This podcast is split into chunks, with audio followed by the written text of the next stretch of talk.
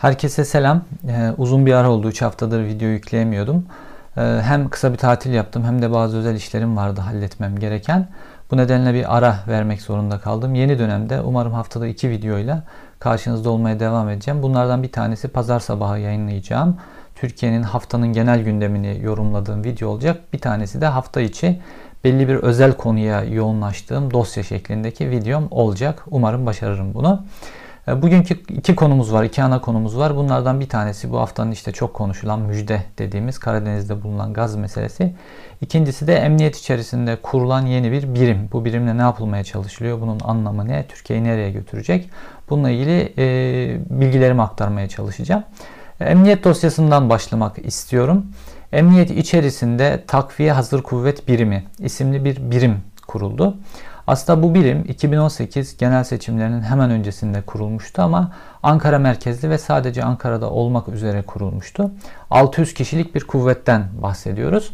Ve gerekçesi olarak da işte genel gerek seçimlerde gerekse de devlet büyüklerinin yurt içinde yaptığı seyahatlerde e, işte o ilin emniyet personeli vesaire o ilde güvenlik zafiyeti oluşmaması için emniyet buralarda görevlendirilmemesi için Ankara'da böyle bir birim olacak. Bu birimdeki kişiler söz konusu illere gidecek ve onlar devlet büyüklerini koruyacaklar. Mesela seçimlerde, mitinglerde ya da herhangi bir yerin açılışına katıldığında gibi.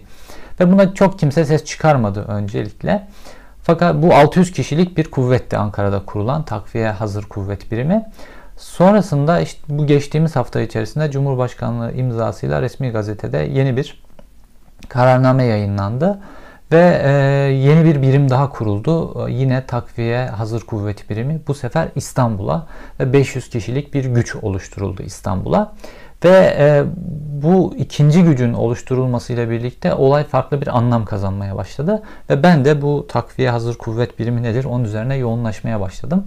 İşte bu birimle ilgili bazı yönergeler var e, vesaire ve bu en önemlisi benim için en önemli şey bu birime e, polisler nasıl seçiliyor ve bu, birimin polisleri nasıl eğitiliyor, nasıl karakterde kolluk gücü bunlar.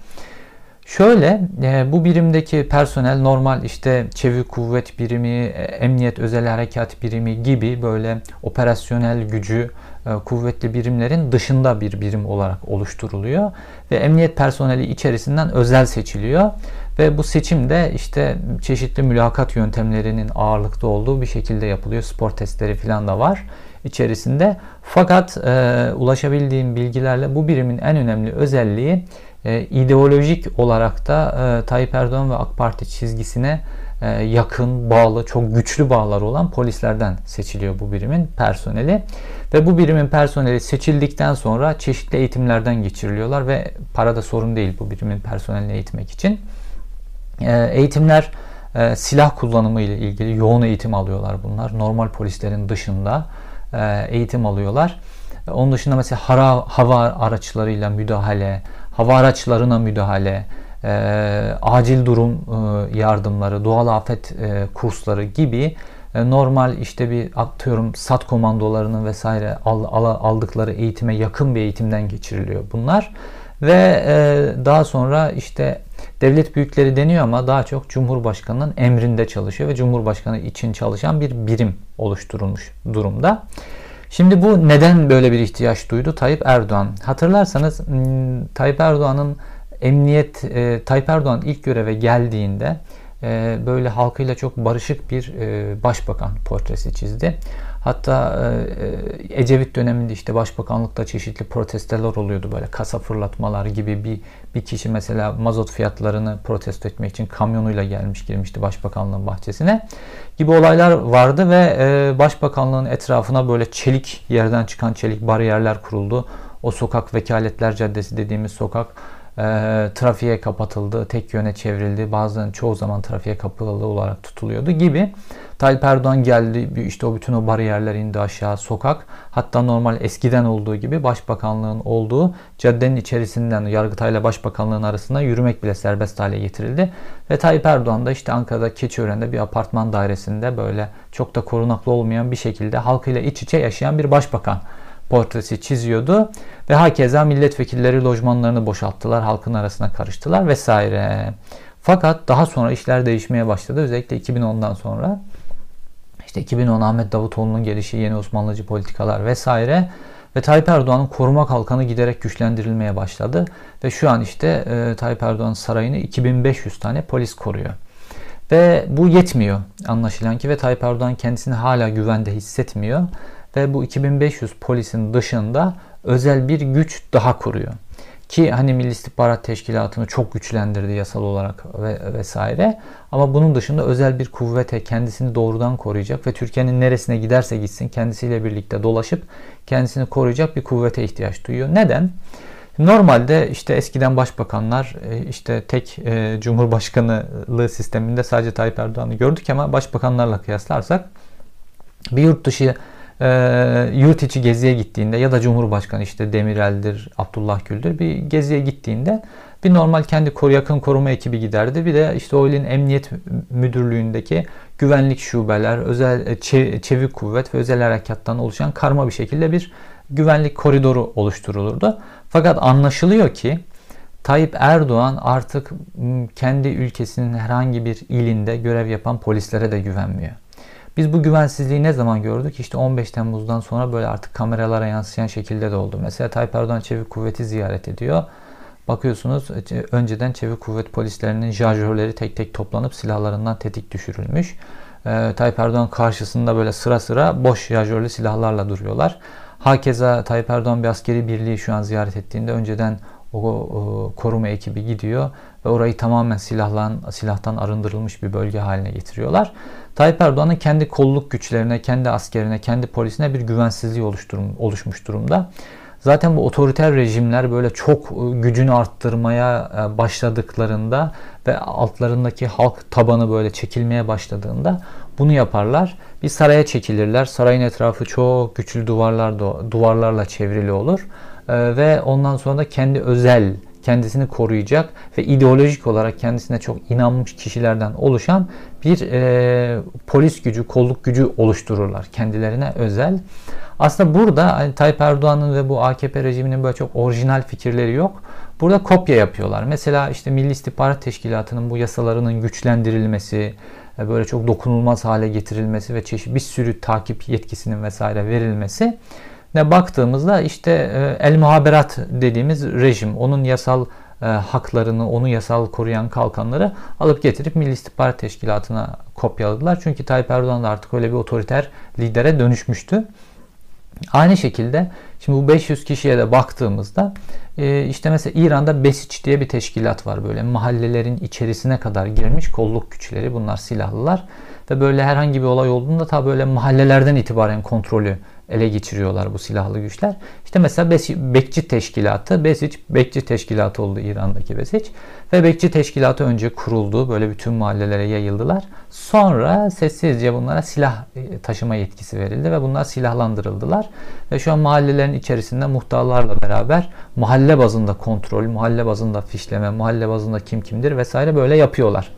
Şimdi bunun ikinci bir adımı var. Doğrudan Tayyip Erdoğan'ı koruyacak ve Tayyip Erdoğan'a bağlı bir e, güç oluşturulması. İşte bu da Bekçi Teşkilatı'nın yavaş yavaş e, silahlı hale getirilmesi gibi e, bu da yavaş yavaş yapılıyor. Önce Ankara'da böyle bir 600 e, kişilik grup oluşturuldu ve bu işte makul gerekçelerle açıklandı. Muhalefet kimse sesini çıkarmadı. Şimdi İstanbul'a kuruldu. Yarın başka yerler, saraylar da böyle işte. Önce e, İstanbul'daki Dolmabahçe Sarayı'nı kullanıyordu. Sonra Ankara'ya saray yaptı. Şimdi Ahlat'a saray yaptı. İşte deniz kıyısına ayrı Ege tarafına ayrı bir saray inşa ediyor gibi. Şimdi İstanbul'da bu güç var ve bunun da nereden kopyalanıyor bu baktığımızda dediğim gibi çok orijinal fikirleri yok. İşte İran'da devrim muhafızlarının kurulma hikayesine benzer bir hikaye. Doğrudan lideri koruyacak, liderle hareket edecek ve ideolojik olarak lidere bağlı ve iyi eğitimli e, silahlı güç demek bu.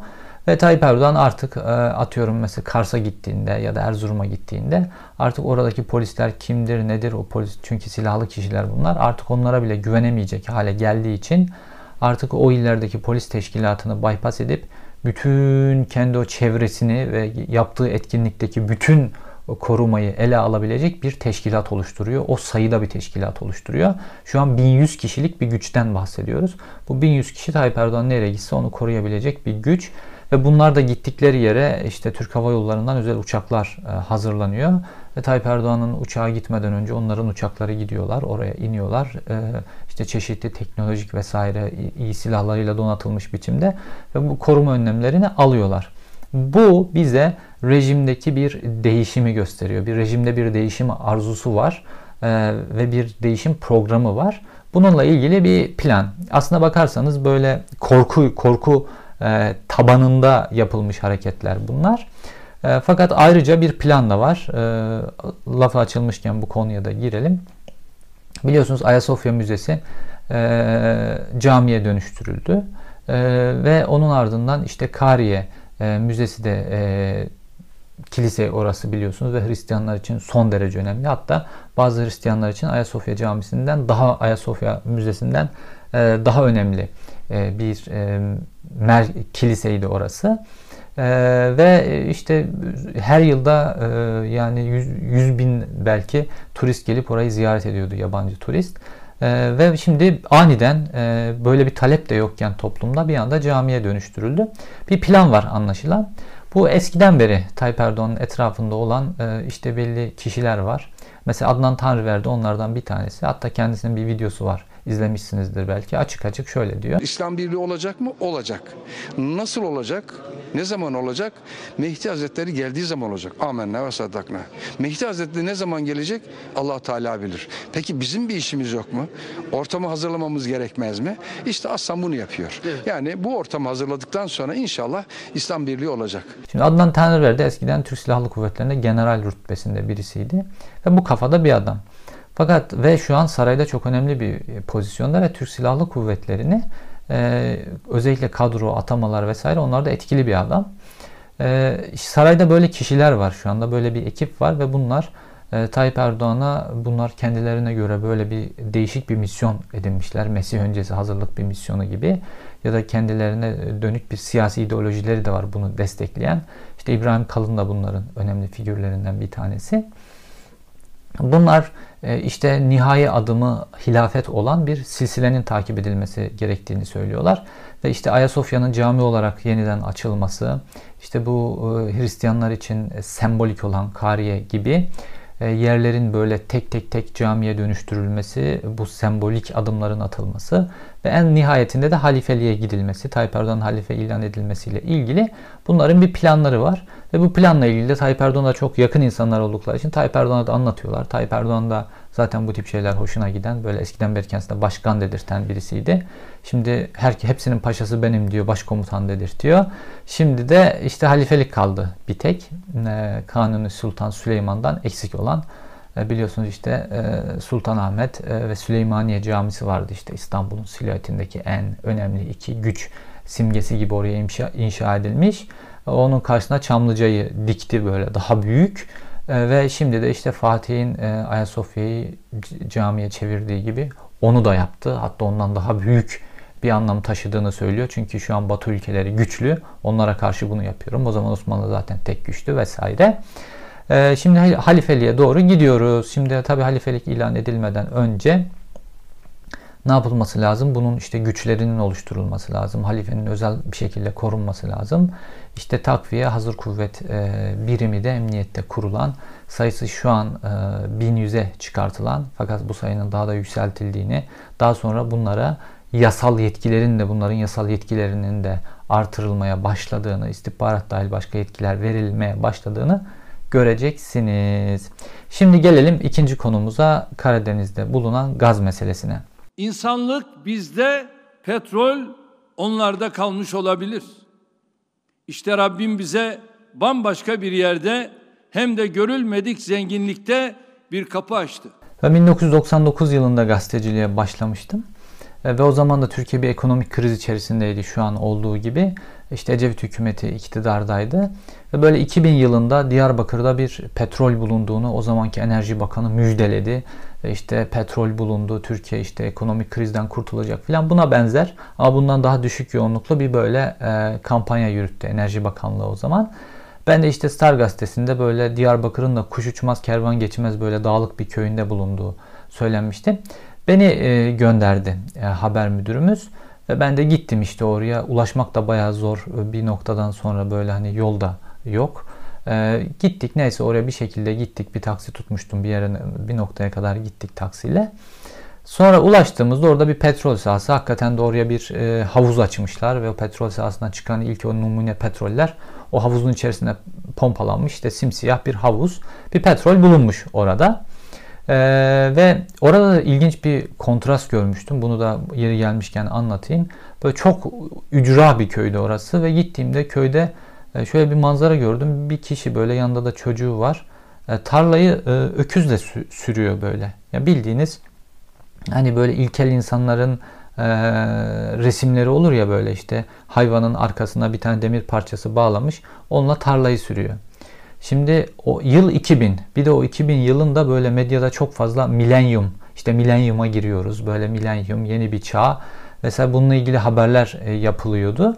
Ve milenyuma giriyoruz. Hala Türkiye'nin bir noktasında bir kişi hani traktörü bırak hani daha hayvan gücünden e, makine gücüne geçememiş ve tarlasını öküzle sürüyor. Acayip bir kontrastı. E, işte onun öküzle sürdüğü tarlasının yanında e, bir petrol kuyusu açılmış. Tabi böyle müjde, Türkiye'nin ekonomisini kurtaracak bir müjde. Ee, ekonomik kriz içerisinde de insanlar ekmek kuyruklarında filan o dönem. İnsanlar bir şeye inanmak istiyorlar. Bir toplumda bir heyecan oluşturdu. Neyse ben de gittim işte fotoğraflar filan çektim. Ondan sonra e, bekliyoruz işte Enerji Bakanı vesaire gelecekler. Müjdeyi açıklayacaklar. Orada tabi böyle gazeteci arkadaşlarla oradaki petrol mühendisleriyle konuşuyoruz. Yani petrol mühendisleriyle konuştuğumuzda tabii onlar bir süre sonra hani biraz güven gelince ya evet burada bir petrol bulundu ama daha bu rezervin ne kadar olduğu belli değil. Bu rezervi çıkarmak ekonomik mi o belli değil. Bu rezervin ne kadar devamlılığının olduğu belli değil. Petrolün kalitesi daha analiz edilip o analiz rapor, raporları gelmedi. Yani çok erken filan dediler bu iş için. Ama işte o sırada bakan gelmeye başladı. Orada da yeni bir Türkiye'nin gerçeğini gördüm. Ben hani o zaman genç bir gazeteciyim. Daha mesleğimin birinci yılındayım. Ee, köylüler de hani bakan gelecek filan diye oradaki köylüler de zaten 20-30 hanelik bir köy. Köylüler de geldiler bakanı görmek için. Hani kameralar filan da var orada. Orada bir işte uzman çavuş çıktı böyle. E böyle palaskasını böyle çıkardı böyle köylüleri sürdü böyle oradan. Gidin uzaklaşın filan köylüleri köylerden uzaklaştırdı. Köylüler de işte e, protesto için alkış yaptılar vesaire ve gittiler. Son uzman çavuşa sordum niye gönderdin ya onlar da izleselerdi burada filan. Ya şimdi bakandan bir şey isterler olur bu olur olay olur ben korumalarıyla yüz göz olmak istemiyorum falan gibi bir şey söyledi. Sonra da işte köylülerin böyle işte bunlar zaten PKK'lı falan gibi böyle tuhaf tuhaf cümleler kurdu. E işte bu da Türkiye'nin bir gerçeği maalesef. işte bir uzman çavuşun oradaki halkına bakış açısı ve davranışı palaskayla böyle. Neyse. Ee, bakan geldi işte büyük müjdeyi açıkladı filan ondan sonra bakanın sözlerini yazdık fotoğrafları geçtik vesaire. Şimdi dönünce böyle bir dejavu Türkiye yine bir ekonomik krize girdi. Böyle Türkiye biliyorsunuz define ülkesi. Böyle herkes bir yerlerden altın bulmaya çalışır. Gazeteleri açın sürekli böyle define bulma, o radar cihazları filan onların reklamları vardır. Böyle millet sürekli kısa yoldan köşeyi dönme ülkesidir. Böyle işte bir yeri kazacağım altın çıkacak köşeyi döneceğim. Şimdi bu halkta böyle olduğu gibi devlet yönetiminde de böyle. Yani bir türlü çalışıp işte üretip filan müreffeh e, medeniyet seviyesine çıkmak zor olduğu için işleri batırdıkları dönemde yerin altına bakarlar. Rabbim bir şey versin de Araplar gibi bizi kurtarsın. Ki Araplar kurtulmuş mu acaba? Gidin işte Arabistan'a şuraya buraya sefillik diz boyu. Ee, hakeza işte Rusya'nın dünyanın en büyük doğalgaz yataklarına Rusya sahip. İşte Rusya'nın hali ortada. Oligarkların elinde insanlar e, perişan vaziyetteler ülkenin demokrasi, özgürlükler durumu filan hepsi e, rezil vaziyette. E, bizi yer altından çıkan böyle bir şey kurtarır mı? Şimdi mesele bu. Avrupa ülkelerine baktığımızda onlar ne yapıyorlar? İşte Mercedes üretiyorlar. Yani yerin altından Mercedes çıkıyor ve e, bilmem kaç galon petrolden ya da bilmem e, doğalgazdan daha değerli. Şimdi gelelim bu seferki planlamaya. Tabii o 99 yılındaki planlamayla bu seferki planlama arasında çok büyük bir fark var. Önce Tayyip Erdoğan'a bir müjde açıklandı. Hani doğalgaz bulunursa normalde işte kim açıklaması lazım? İşte o bulunan şirketten bir açıklama yapılır filan teknik raporlar vesaire. Tayyip Erdoğan açıkladı. Şimdi müjdemizi sizlerle paylaşmak istiyorum. Türkiye tarihinin en büyük doğalgaz keşfini Karadeniz'de gerçekleştirdi. Ve bir müjde olduğunu açıkladı. Ve bu müjdeyi açıklar açıklamaz e, bu müjdeyle senkronize biliyorsunuz bunlar böyle her şeyde bir e, plan yapıyorlar. Medya planlaması, kitle iletişim planlaması. Çok da böyle e, iyi yaptıkları söylenemez. Ama yapıyorlar. Belli dönemlerde de işe yaradığını söylemeliyim tabii ki de. Özellikle Erol Olçak dön Olçok döneminde. Tayyip Erdoğan açıklamayı yaptıktan sonra kamu bankaları döviz satmaya başladılar. Kan bankaları döviz satmaya başladılar ve 2 ve 7.37 seviyesindeki dolar 7.21 seviyesine doğru e, geriledi. Ve kamuoyunda hani şöyle bir algı oluşturuldu. İşte çok önemli bir müjde geliyor ve piyasada bunu satın aldı. İşte dolar düşüyor vesaire. Böyle bir algı e, oluşturmak için halbuki arka planda kamu bankalarına döviz sattırdılar. Yani siyasi bir söylemi, siyasi bir hedefi gerçekleştirmek için kamu bankalarına zarar ettiriyorlar. Aslında suç bu. Bu da bir suç. Ama Türkiye'de milyon suç var bu arasında sayılmaz bile. Neyse sonrasında işte ıı, Berat Albayrak devreye girdi ve işte Cumhurbaşkanı çok büyük bir müjde Türkiye'nin eksenini değiştirecek bir müjde. Ama işte Cumhurbaşkanı'nın lafın üzerine laf söylemek olmaz onu bekleyelim falan dedi ve Cuma günü oldu. Neyse zaten o zaman patlamıştı zaten sızdı her yerden doğalgaz açıklayacağı. Neyse Tayyip Erdoğan çıktı ve doğalgaz ıı, büyük bir doğalgaz ıı, rezervi bulunduğunu Karadeniz'de söyledi. Sonrasında da işte Fatih gemisine kameralar döndü ve Fatih gemisinde e, küçük Fatih Berat Albayrak orada Enerji Bakanı ile birlikte bekliyor. Ve işte Berat Albayrak'a uzun bir söz verildi bu sefer. Berat Albayrak uzun uzun uzun bu müjdeyle konuştu. Bu da medya planlamasının ikinci ayağı. Çünkü bu ekonominin berbat hali, doların yükselişi nedeniyle işte Tayyip Erdoğan'ın veliahtı olarak gösterilen Berat Albayrak'ın imajı çok yerlere düşmüştü.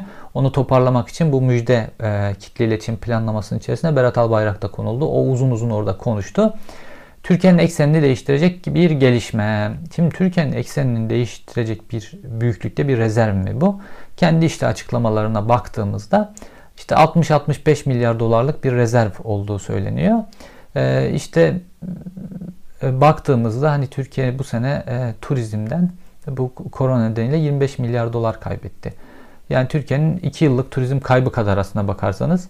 E, yani Türkiye 2 yıl turizmden bu kadar para kaybedince ekseni değişmeyecek gibi bu kadar para gelince de ekseni değişmez. O kadar büyük bir şey değil.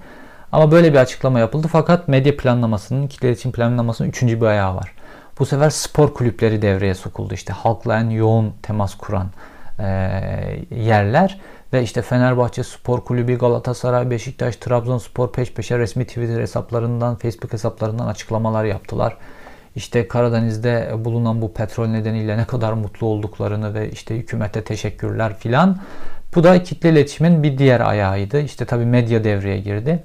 Oysa medyada da bir planlama yapılmış. Mesela Hürriyet gazetesine baktığımızda şu an yandaşların en güçlü gazetesi. İşte Ertuğrul Özkök, Fatih Çekirge, Ahmet Hakan, Nedim Şener, Yalçın Bayar gibi böyle e, elemanları dizmişler orada. Hepsi böyle tek tek tek tek tek bu doğalgaz bulunması ile ilgili böyle açıklamalar yapıyorlar.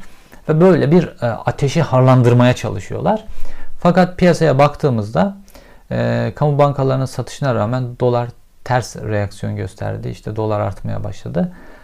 Fakat şu var. Yani aynı gün o Kariye Müzesi de kiliseye çevrilmesine rağmen şu var.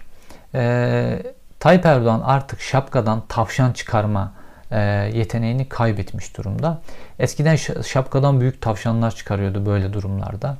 Mesela işte 2010 yılındaki referandumda işte 12 Eylül Anayasası'nı çöpe atıp yeni bir anayasa yapıyoruz gibi böyle büyük bir söylem. E, işte 2013 yıllarında e, Kürt sorununu çözeceğiz, çözüm süreci gibi böyle büyük bir söylem.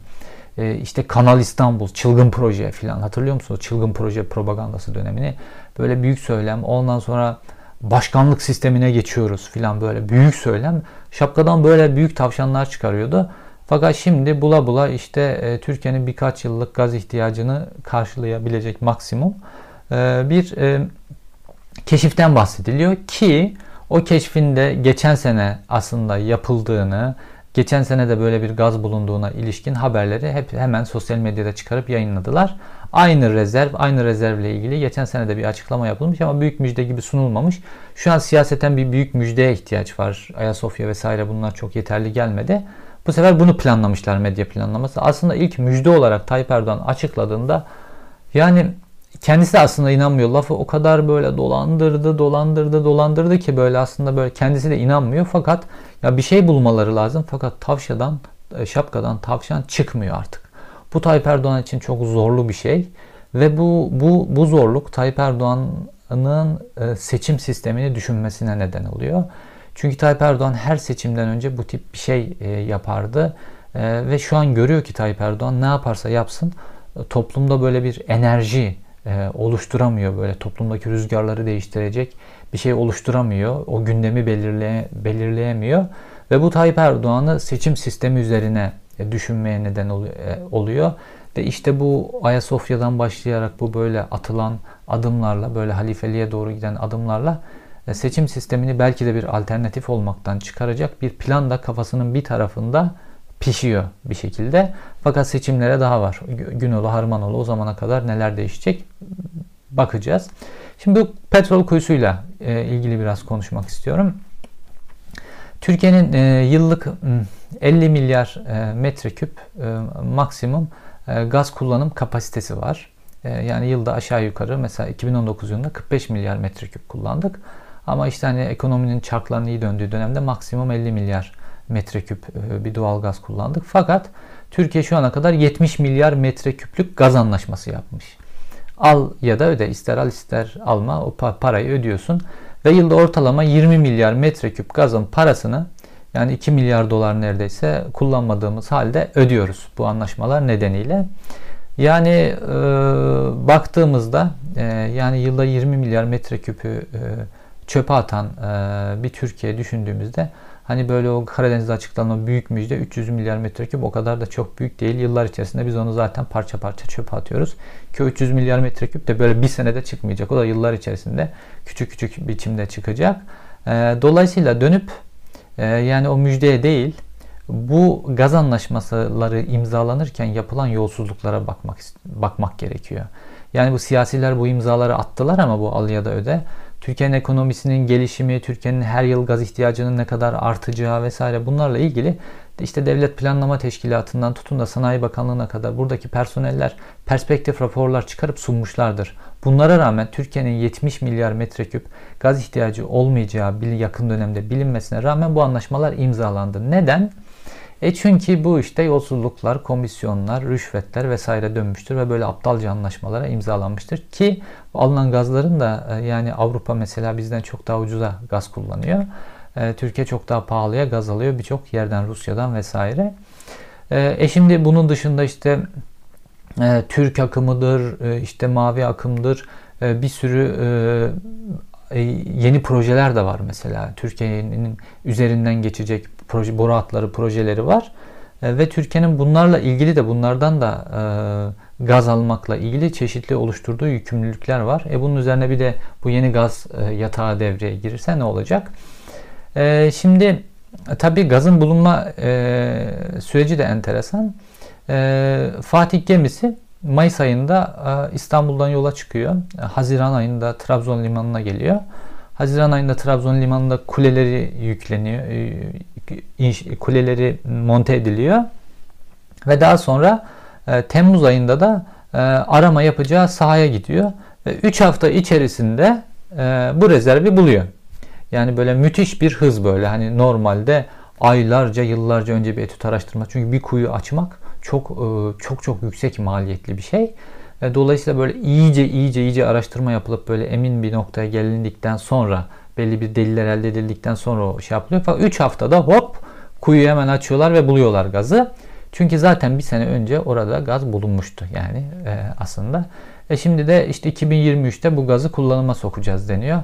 Normalde e, hani böyle deniz altında böyle petrol gaz bulunduğunda oraya bir pompa istasyonunun inşa edilmesi, boru hatlarının döşenmesi, e, getirilmesi vesaire bunlar çok zaman alan şeyler. Çünkü çok e, yavaş hareket ediliyor. Küçücük bir hata 100 e, milyon dolar zarar demek belki. O hatalar yapılmaması için ve normalde de hani dün birçok uzman enerji uzmanının açıklaması vardı. Yani 8-10 yıl arasında kullanıma bunun projelendirilmesi, inşası, kullanıma sokulması için böyle bir zaman veriyorlar. Diğer örneklerinden, diğer dünyadaki diğer örneklerden yola çıkarak.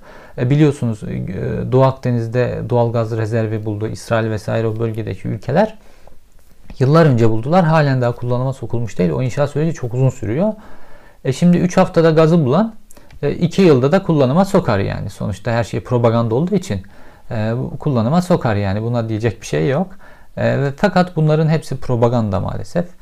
Yani bu gaz böyle yer altından bir şey çıkacak, altın bulacağız, gaz bulacağız vesaire. Türkiye'nin kurtulacağız hepimiz. Böyle bir şey yok. Türkiye'nin gaz dışında başka birçok şeye de ihtiyacı var. Ee, güzel bir şey. Ee, tabii ki kullanıma sokulması Türkiye'nin ekonomisine bir katkı ol- olacaktır ama Türkiye'nin ekonomisini kurtarmayacaktır.